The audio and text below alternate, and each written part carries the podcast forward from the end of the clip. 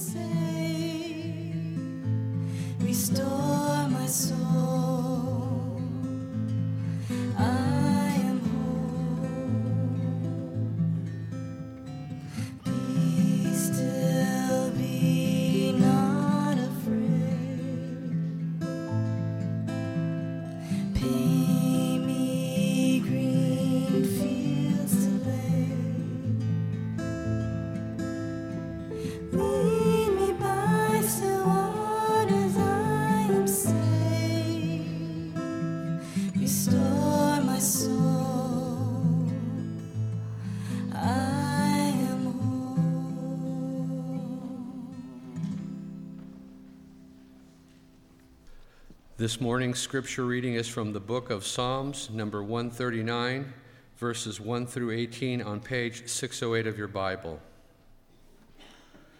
The inescapable God, to the leader of David, a psalm. O Lord, you have searched me and known me.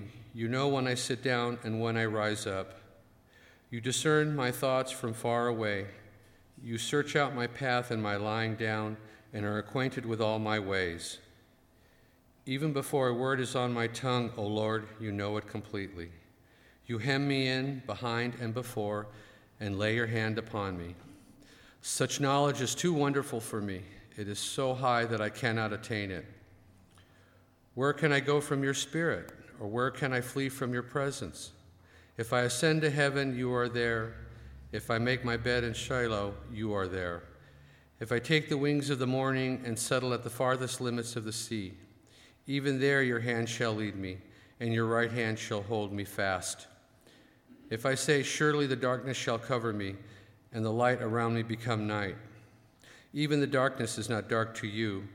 The night is as bright as the day, for darkness is as light to you.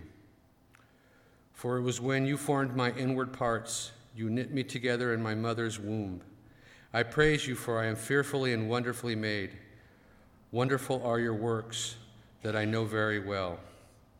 My frame was not hidden from you when I was being made in secret, intricately woven in the depths of the earth.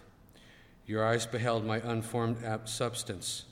In your book were written all the days that were formed for me, when none of them as yet existed. How weighty to me are your thoughts, O God! How vast is the sum of them! I try to count them, they are more than the sand. I come to the end I am still with you. I'll invite the young folks to join me up front if you like. I know that our loose offering this morning is going to a special to Mercy House. I forgot to mention that this morning, but our loose offering this morning during the oblation uh, will go to Mercy House. Hello, my pink friends. How is everybody? Yeah? Good, good. Um, you remember, have you ever heard of the book Everything I Need to Know I Learned in Kindergarten? I bet some of the folks here have heard of that book or read that book. I'm starting a new one called Everything I Need to Know I Learned in Choir Practice. because Jessica, who is leading our choir right now, is uh, teaching us really interesting things. And as I mentioned a couple of weeks ago, she taught us the difference between singing a note just kind of straight and bland and singing a note that is alive and that has direction. And This Thursday night, she kind of fine tuned that, to coin a phrase. She fine tuned that a little bit and she said, anytime, correct me if I'm wrong, but I think you said, anytime a note is held more than one beat, there's a reason for that. And that, that held note should have life, it should have direction. And we as choir members can choose what direction we take it. Maybe the note grows louder, maybe it grows softer, maybe it changes meaning over the time that we're holding the note, but you don't just hold a note as a singer you hold a note intentionally. And I've been thinking about that a lot as I have been thinking about the breast cancer work that you all are doing this week. Um, because it's a very adult thing that you're doing this morning. Breast cancer is a really serious topic. It's a horrible, horrible thief stealing a lot of women and a few men from us. I actually have a friend who is a, a man and has breast cancer. Um, and so it's a really horrible thing. And on the other hand, raising money to help create awareness and to help fund research is a really beautiful thing. And I think it's so interesting that pink has become the color that breast cancer awareness has adopted because pink is such a happy, vibrant color. And that's what I mean by this being a very adult thing. The ability to hold different thoughts, to hold conflicting thoughts at the same time, is an adult thing the, the ability to say, breast cancer is really sad, and we're going to joyfully work to end it. Holding those things together is an adult thing to do. There's a woman um, named Diana Vreeland. She was very important in the fashion industry. For many years, she was the editor of Harper's Bazaar and then went on to be the editor of Vogue for many years. She was a very powerful woman. And she had a quote that I've always thought was really funny and charming and insightful. Diana Vreeland says, Pink is the navy blue of India. And what that means is that pink has different meanings in different cultures. In India, pink is navy blue, meaning like it's the workhorse of colors, it's a basic color. Boys and girls wear it. You don't just wear it for special occasions, you wear it every day. And it reminded me this week as I was putting on all of my pink, my pink heart ring that I hope somebody maybe will take home with them. I have a pink watch on that my friend Yvette loaned me. I have a pink bracelet that the women in Africa made for me. I have the pink that I wear just because I love pink. But I was thinking about the meaning that you all are creating today. You are calling our attention to the importance of breast cancer and being aware of it, of funding its research, and you're also reminding us of your own power and the, how much you care about changing the world and about creating good stuff in our world and in our church. And as a church, I think I can say safely that we're all really appreciative of what you all do to make this church such a special place because you're a really important part of it. Could I ask somebody to light the pink candle for me on the communion table? Anybody want to do that? Mackenzie, why don't you do that? Um, we, Anne and I included the pink candle to remind us of breast cancer awareness, of course. If you just, yeah, just light it off of the white candle next to it, that would be great. That's perfect.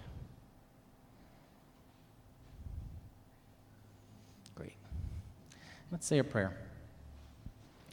Gracious God, we pause in this moment to thank you for our health to thank you for your desire for all people to be whole and healthy, to thank you for the care and commitment that is shown by the young people in our church, calling us attention to the fact that we can create good in every moment, that we can turn darkness into pink light. Thank you for surrounding us with your love. Thank you for giving us creativity and commitment, is our prayer in Jesus' name. Amen. So as you all are, I think, are you all headed out? Okay. As you all are headed off in pink glory, um, the congregation is going to remain seated for its next song, uh, which is uh, included in the bulletin insert.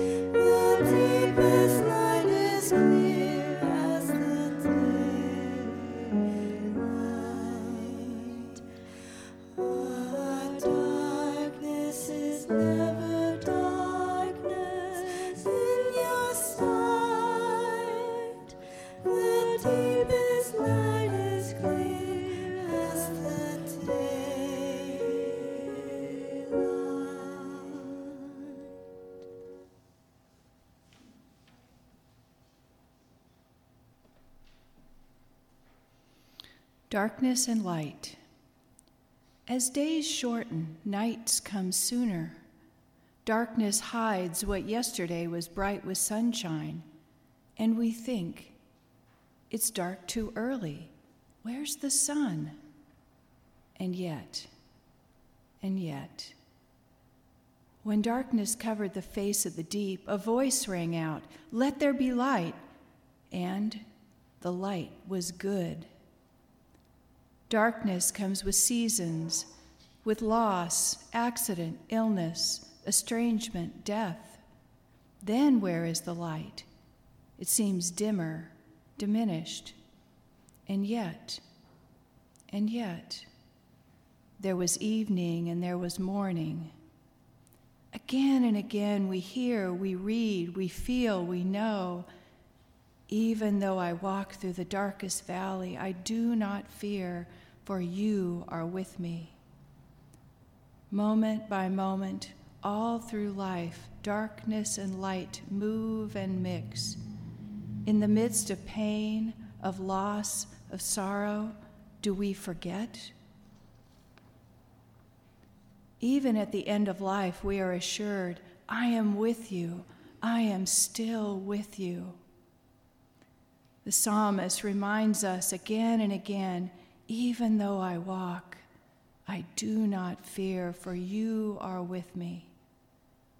Darkness and light, seasons and life and love and pain, moment by moment, day by day, darkness and light. And yet, and yet, even the darkness is not dark to you. Night is as bright as day. Darkness is as light to you. And so we say, You are the light of the world. With you we will never walk in darkness. We will shine with your light. We will shine in your light, for you are with us. You and your light are always with us.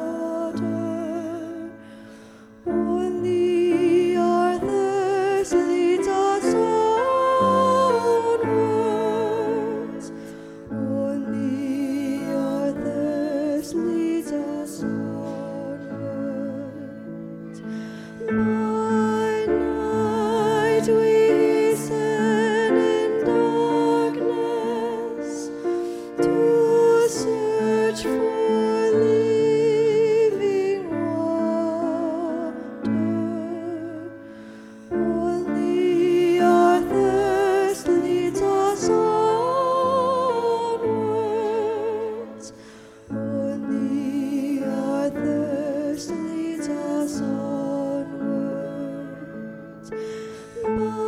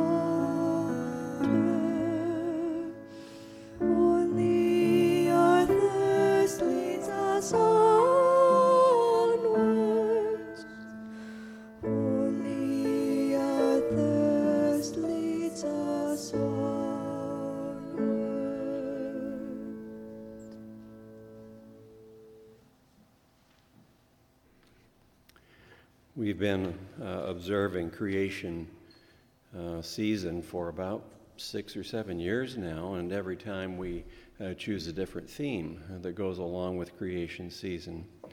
Um, when, when Janine Sledham was here and Kathy Hopkins, we all really uh, went with gusto in planning these services, and I think they're very special uh, because we, we were aware that there was no part of the church year that celebrated God as creator.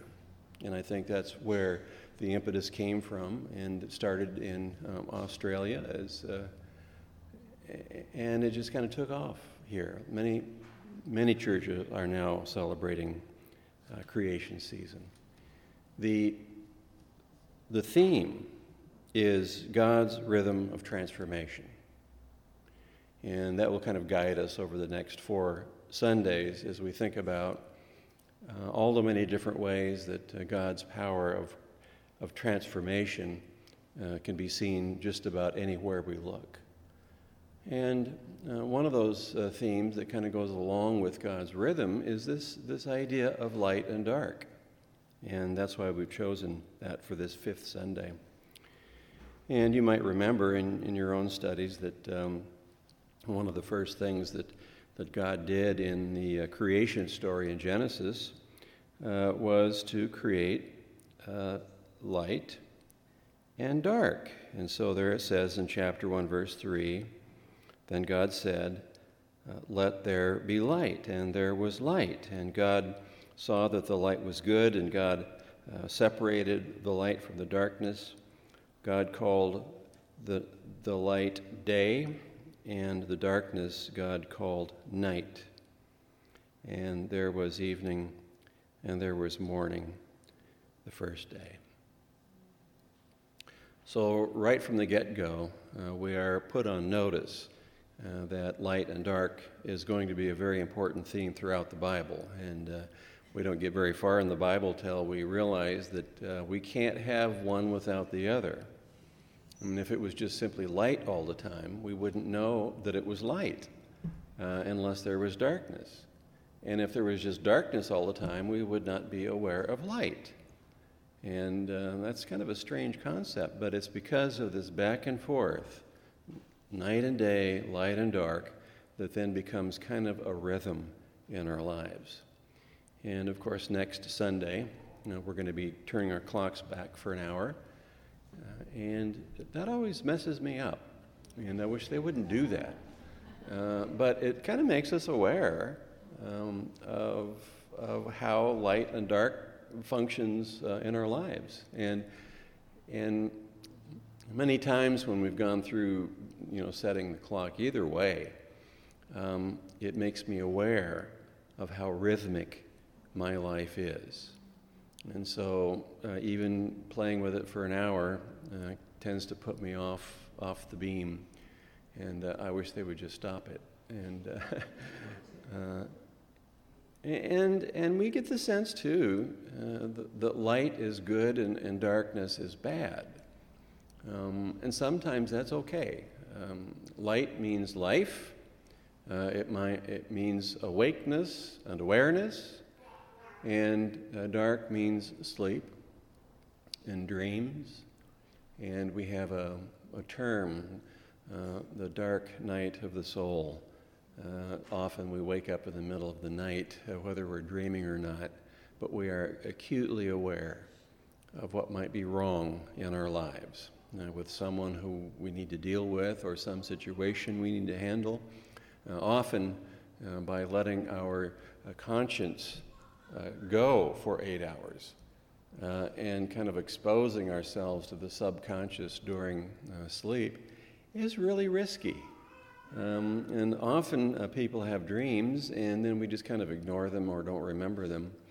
Um, but um, the uh, psychologist, philosopher Carl Jung um, studied the subconscious, uh, was very aware of it, in fact, he thinks it's everything below the tip of the iceberg. And uh, all of us are connected uh, very, very intimately in, um, in the subconscious. And uh, so there are so many different ways that this metaphor can be used in our own lives. And And it's not always light that's good. And there's another story uh, still in Genesis that I think is very, very interesting. It's always been interesting to me.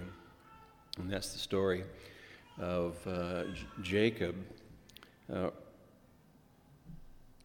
wrestling uh, on that very, very fateful night. You know, he, he stole his brother Esau's uh, inheritance, and um, it was all a really nasty thing going on between these two brothers. And so Esau kind of fled and uh, created his own life. And, and then you've got this whole brother problem uh, that Jacob wants to be reconciled with his brother. And so he's become very rich and he makes the journey with all that he has. And then he lets uh, some, of the, some of the animals go first, and then some of the children, some of the women, uh, more, uh, more servants, more um, animals, and then finally, they all cross this river, and Jacob is on the back of the river alone during the night.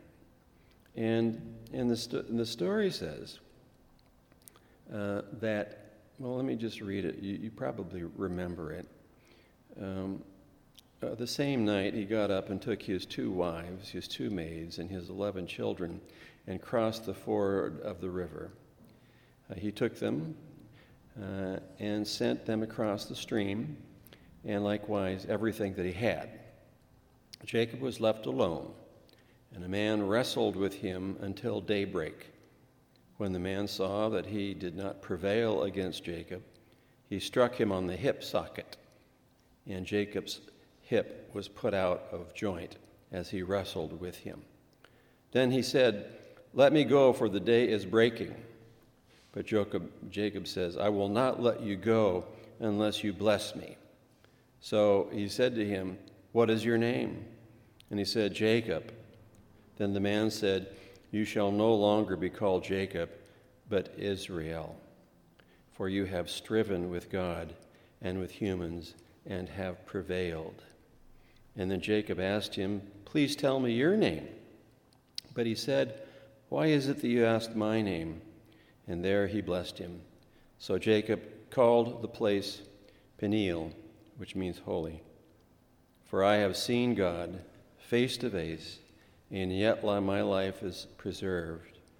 The sun rose upon him as he passed Penuel, limping because of his hip. Therefore, to this day, the Israelites do not eat the thigh muscle that is on the hip socket, because he struck Jacob on the hip socket at that thigh muscle. Um, I think this is a story that we can kind of all identify with. It's not clear at all what J- who Jacob is, is wrestling with. Um, but whoever it is that was able to give a blessing to Jacob, and of course, um, the idea is that he wrestled with God. I mean, that's what's implied. And it kind of goes against what the Old Testament tells us in, in that you cannot be in the presence of God and survive. Uh, but here we have this, you know, sort of the darkness. Uh, Jacob is all alone. Everybody else is across the river. And so uh, in the darkness, uh, he wrestles. And he wrestles all night. And who are you? And what's your name? And bless me, and all of that. And then we get this, this very moving, powerful image of the sun rising and Jacob limping away. That is just an, an incredible story for me uh, because in wrestling with God, he prevailed, which is shocking. The only person who prevailed against God was Moses in, uh, in the book of Exodus. And so here we have this odd uh, juxtaposition, this movement going from a past life uh, toward a future life where we're not sure if reconciliation is going to happen or not. And so that's the dark night of the soul for Jacob, and it's kind of almost like a metaphor for us. We often wrestle with things at night. Now, sometimes we prevail, sometimes we don't prevail. But nonetheless, we wake, we wake up in the morning uh, after having a, a, vivid, powerful dream, uh, changed, changed by that dream. Um, in fact, uh, Joseph later on, he was called the man of dreams. He was the one who dreamed uh, that he was going to be powerful and all his brothers and everybody were going to bow down to him. And uh, so, uh, even in Egypt, he was able to um, uh, dream about some of the others in the prison there, and uh, what he dreamed took place. And then Pharaoh got notice of him and uh, on and on it goes, this, this man of dreams. And so in the Bible, uh, it takes both light and dark very, very seriously. I know in our culture, you know, all we want to do is go up, all we want is light and, and all of that. But I think it's very, very important to go down. And it's difficult to go down.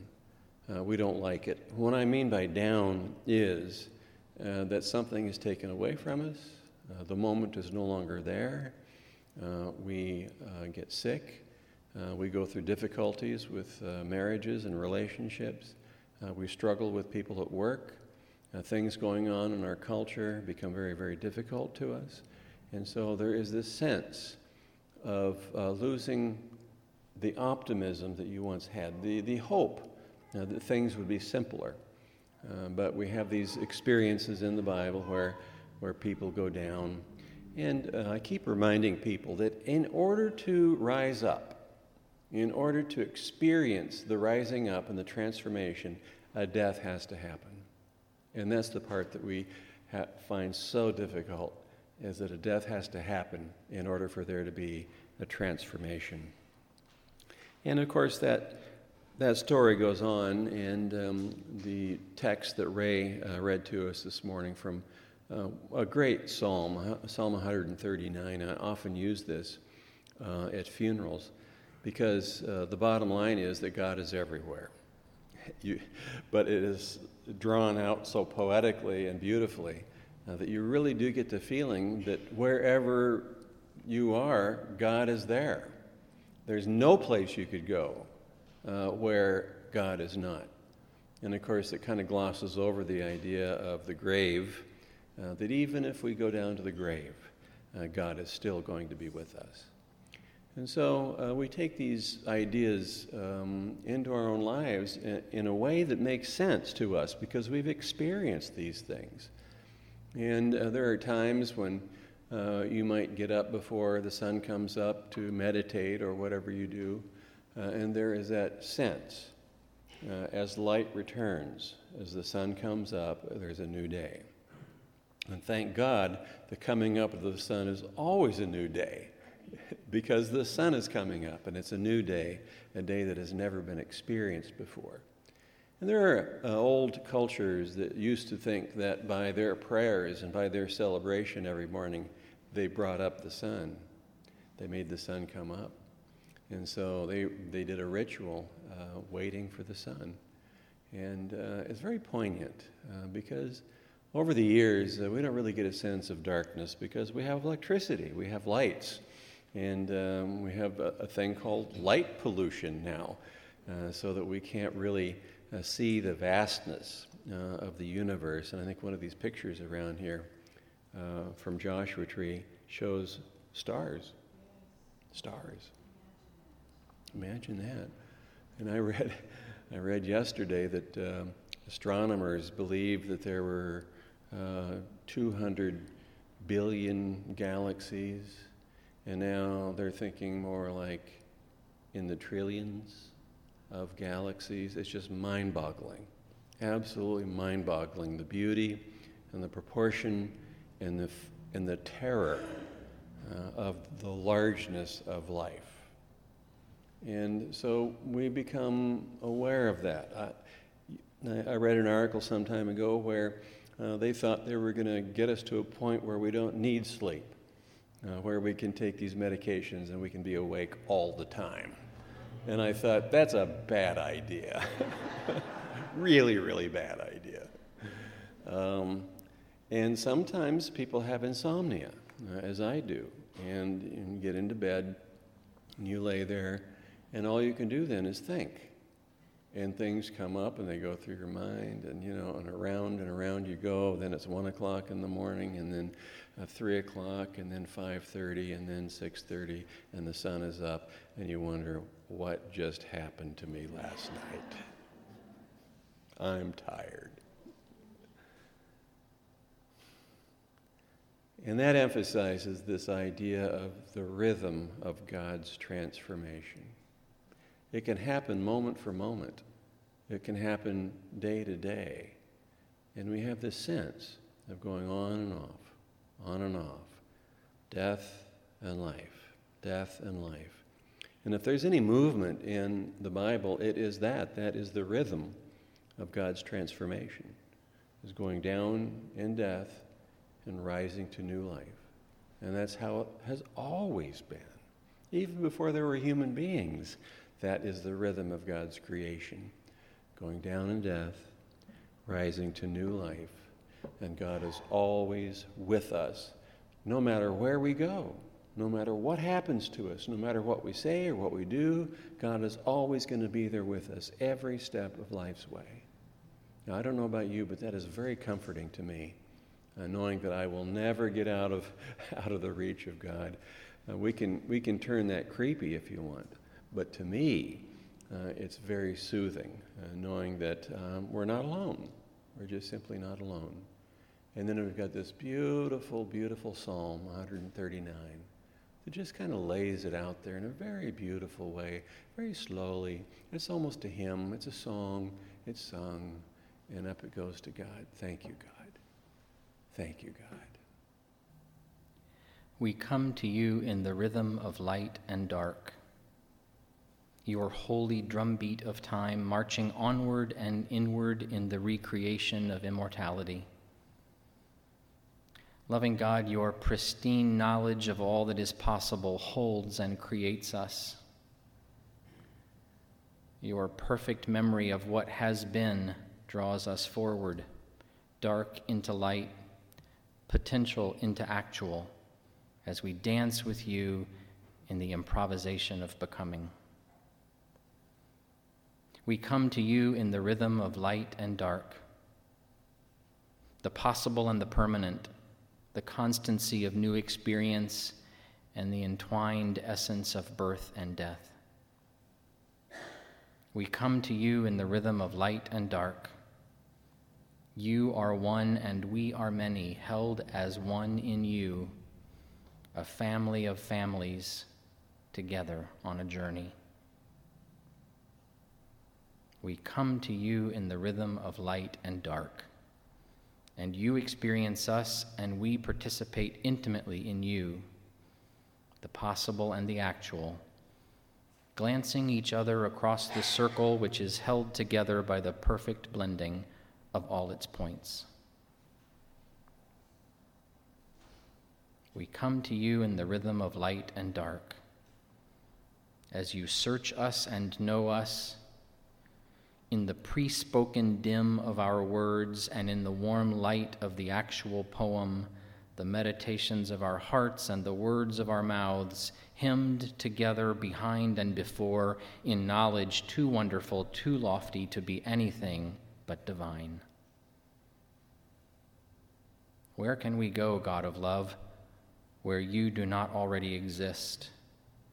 You know our going out and our coming in from the heavens to the depths, from brightest dawn until deepest night, you know us completely, possible and permanent.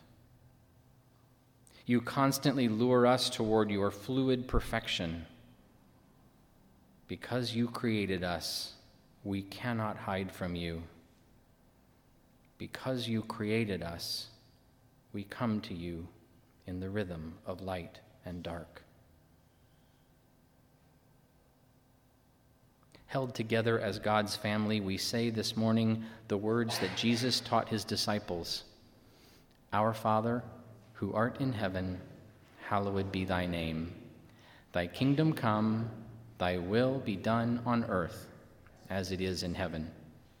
Give us this day our daily bread, and forgive us our debts as we forgive our debtors And lead us not into temptation, but deliver us from evil. For thine is the kingdom, and the power, and the glory, forever and ever. Amen.